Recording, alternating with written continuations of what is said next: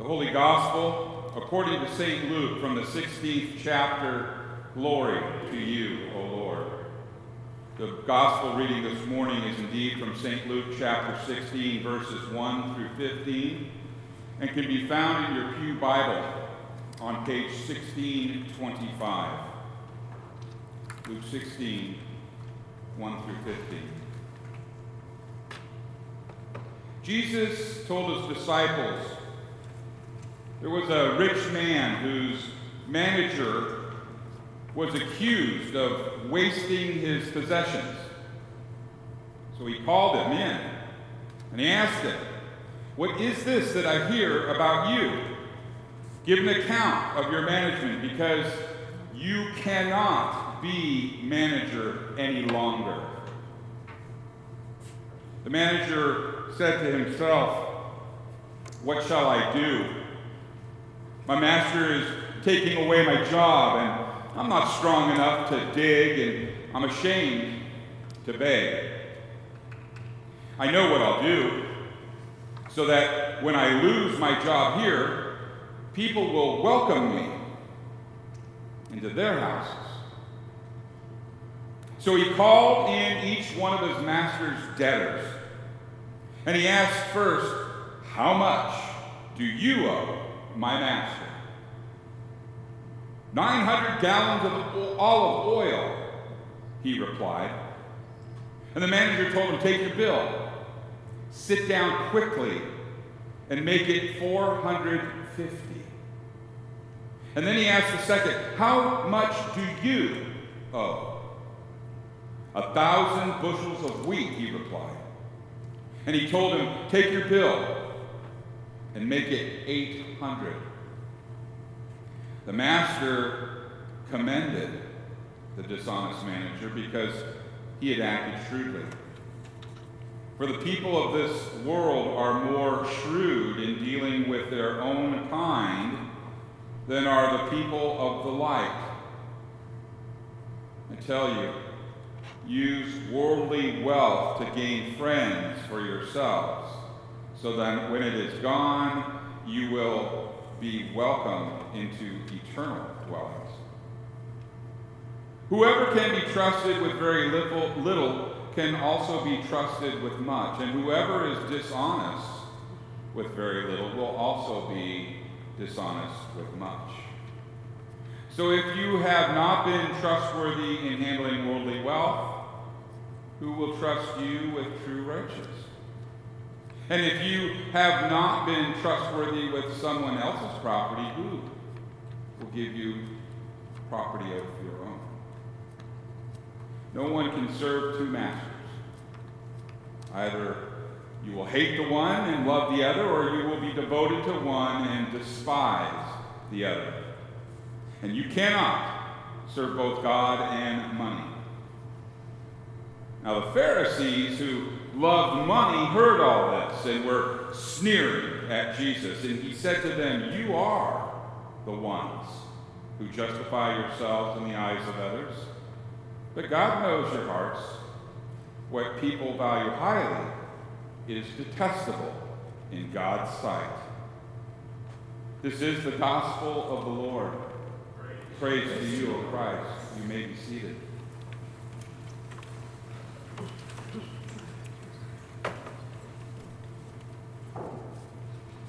Pray with me?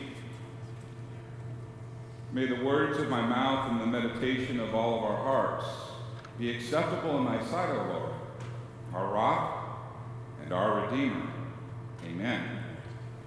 In the name of Jesus, for as we know, nothing good comes from any other source. Circulating on the internet was a joke somewhat kind of, well, it's dark humor, but not something that I cannot tell and will not tell in this church. And it goes like this. It's, uh, well, it questions the person reading it uh, with this question What would you do? So imagine, if you will, you and your two sons are traveling on an unoccupied road And there's nobody around, no cars, no buildings, no nothing for miles and miles.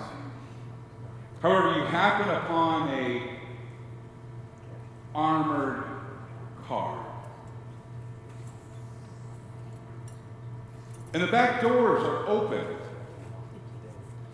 And there are bags of cash, and there's one bag that is, well, it's got money spilling out of it, bills spilling out of it. It's a big bag. It's like a, it's the size of a sea bag. So the Marines in here and uh, my coastie here, you know, they don't know what a sea bag is. It's big, a big duffel bag, full of money, one spilling out, and there's 20 or more just like it in the back of this armored car.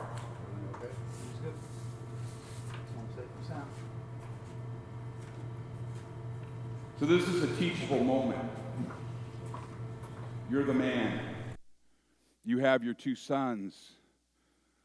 There's this seemingly prosperity in front of you. There's bags of cash. There's no one around to see it. What do you tell your sons? Lift with your legs.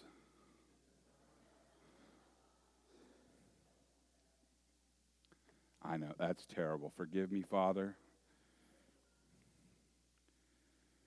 So, this morning I'm going to tell you another couple of stories here um, about people that did the right thing when they had those kind of experiences. There's a boy named Hector Rodriguez. He was 15 years old, a high school student, and one day Hector found a bag of money containing $120 on top of a vending machine, a Coke machine, and he took it to his teacher, and the two of them went to the principal's office and they reported the money. And when he was asked why he turned the money in instead of keeping it, the boy said that he was concerned that the employee who left the bag would get in trouble if he lost the money. I mean, that's beautiful. There's another gentleman um, named as Eddie McLaughlin, and he apparently was walking home one evening when he found a bag on the sidewalk outside of a store. And he picked up the bag and he looked inside and he saw that it contained a large amount of money. And when Eddie got home, he told his wife about finding the bag of money. And together they counted it. And there was over $4,000 in the bag. And Eddie called the police and he told them about the money. Now, the manager of the store had dropped the bag while he was closing up. And without a doubt, he was happy that it was Eddie who found the money and returned it. There's other stories that I could tell you, but you get the point. The question is, you know, why do people do what they do? And their answer is it was the right thing to do. And when we hear stories like these, perhaps it makes us stop and say, What would I do? What would have I done if it had been that money? Would I have said, Lift with the legs? No. Would I have turned it in? If it's an amount of money, does that make a difference? If it's 20 bucks, do you turn that in? What if you find the 20 bucks next to a teacher's desk and the teacher's there? Does that make a difference? Should it? This is kind of a, the way that Sunday schools have been taught throughout the years, kind of a, an exercise in morality. And it really comes down to the interpretation of this particular parable that Jesus was telling. And, and um, and, and it really it comes down to like, oh my gosh, you know, if I'm not, uh, if I'm I'm unfaithful with big things, then how am I going to be faithful with little, or you know, other way around, Ken? Little things, big things, all that. Oh my gosh, you know, I it's the the moral thing to be, and I got to tell you, that's not what the story is about. And that's not. It's just not. Did you hear me? That's not what the story is about. This parable that Jesus is telling his disciples that the Pharisees and that we get to hear, to listen in on, is not a story about morals. It's not, listen to this, commending dishonesty either. Boy, we sometimes focus in on that manager and, and, the, and the Lord commended him for his shrewdness. I mean, how do you reconcile that? That's what happens if we focus in on the bad guy, if we focus in on the manager. But what the story is really telling us, and the point of view that we need to and focus on is the story is about the Lord. The story is about the one who the manager works for. The story is really about Jesus, the one who shows mercy to the one who was given much to manage. The operative word in that is given. It was given the one who was given, and he used his gift for himself. The manager used his position to enrich himself. And more than that, what he was given in charge of was administration. It didn't ever belong to him. Those weren't his bushels of grain. Those weren't his, it wasn't his olive oil. And he certainly wasn't to be taking advantage and enriching himself. And so we read further on that the Pharisees were miffed at Jesus over the story. Well, you know, after the last few weeks, what else is news? The, Phar- you know, the Pharisees and the scribes are always upset with Jesus. Because through his parables and through what he's telling, they're going, that guy's talking about me. Well, I don't like it. In verses, in, in Luke chapter 16, verse 14, we know that the Pharisees were lovers of money, and they heard all these things and they ridiculed him. To which Jesus replies in verse 15 through 17. We actually only went through 15, but I'm going to add, let you hear the rest of this. Jesus said to them, you are those who justify yourselves before men, but God knows your hearts. For what is exalted among men is an abomination in the sight of God. Verse 16 The law and the prophets were until John, John the Baptist. Since then, the good news of the kingdom of God is preached. That's Jesus. And everyone forces his way into it. But it is easier for heaven and earth to pass away than for one dot of the law to become void. Pharisees, outwardly pious, inwardly, as Christ described them, you are like whitewashed tombs. You're white on the outside, you're dead on the inside. The Pharisees were using money that was rightly God's to make themselves appear justified on the outside, the finery on their clothes, cruising around the town. Hmm, above it all, look at me, I'm quite pious, aren't I? They were fakes, they were hypocrites. They were like this manager who were in charge of administrating and they were ripping God off by not distributing the goods. What were the goods? They weren't distributing God's word that they were entrusted to. And we hear, but God knows the heart of everyone. The Pharisees were like the man scrambling to cover themselves with that which did not belong to them. They used means to gain favor from those who would not otherwise show them favor had they lost their position that was entrusted to them, just like the man. As long as they're in that position, they're looked at and esteemed. But if they lose that position, they are no longer esteemed. It's a position that they made themselves self righteous in. And we know that it cannot last, just like that manager who was found lacking, who was found ripping the Lord off.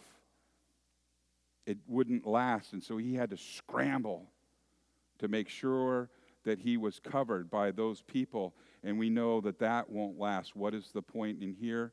We know that for those that are outside of Christ, it cannot last. For those that rely on their own means for justification, their own observance of the rules. I do this and I don't do that. And I don't do that, and I don't do that, and I don't do that, and I don't do that, and I surely wouldn't do that. So therefore, I'm a good person. That isn't how it works. Amen? So, no, this is not a morality tale. It's a study in the nature of the Lord. The Lord, the Lord is the one that is worthy of our service. He is the source of all good gifts. He is the one who calls all to come. He is the one that made and gave the sacrifice, the sacrifice that all who believe shall be saved. Now, here's another thing that the story isn't about it's not about demonizing or discouraging wealth, but it's really pointing towards how wealth is to be used. And it could be summed up in a little bit like this the man who is, or the woman who is wrapped up in themselves makes for a really small package. So, what is stopping the Pharisees or the manager or even us from spending our gifts lavishly on others, those things that we have been given administration over, and spending them lavishly on others? What is keeping us from doing that? Well, it's the flesh, it's sin. And it's not a surprise to the Lord.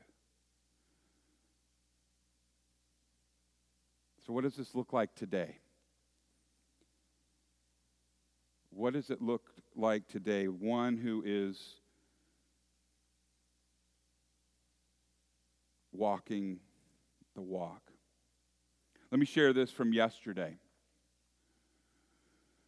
Yesterday, there was a man that, that I was introduced to and his name is Oscar. And it was after Oscar had spent more than four hours on the roof of this sanctuary yesterday. It was hot yesterday, wasn't it? Four hours he's up there. That's a white roof. It's a beautiful roof. It's a rubber roof that has a you know scrim on the back. I mean, it's top-notch roof, but it reflects light up. It's hot. This young man was there for, as I said, over four hours. He's working on our air conditioning units. Feels pretty good in here this morning, doesn't it? Not too bad. What found out, what we found out was that the original contractor who installed this and, and so on and so forth, there's three units up there. I think I've got this right. And out of the three units, on each of the unit, only one condenser was working. It was similar to trying to do your work with one hand tied behind your back. So, from the very beginning that these things were installed, it has not been working properly. This young man was up there reconnecting all the three units, and he did some specialized work on a control panel in order for the third unit to, to operate. When I say specialized, you know, um, there's some high voltage stuff up there. And I can't really describe to you other than I have grabbed onto an outlet in the house, wiring it without turning stuff on, and it was like this. Well, this stuff would do a lot more than that. This man knows what he's doing. This man's highly skilled. He's been given a gift. He knows what he's doing. He is trained, he is skilled. What do you think if somebody like that makes an hour? I don't know, 50 bucks? 80? 100? Guess what? He didn't take a thing. This man would not take payment for it. Four and a half hours. I didn't mention, or did I? He's a member of Victory Outreach, our sister church here. He said, I'm doing it, it's God's house.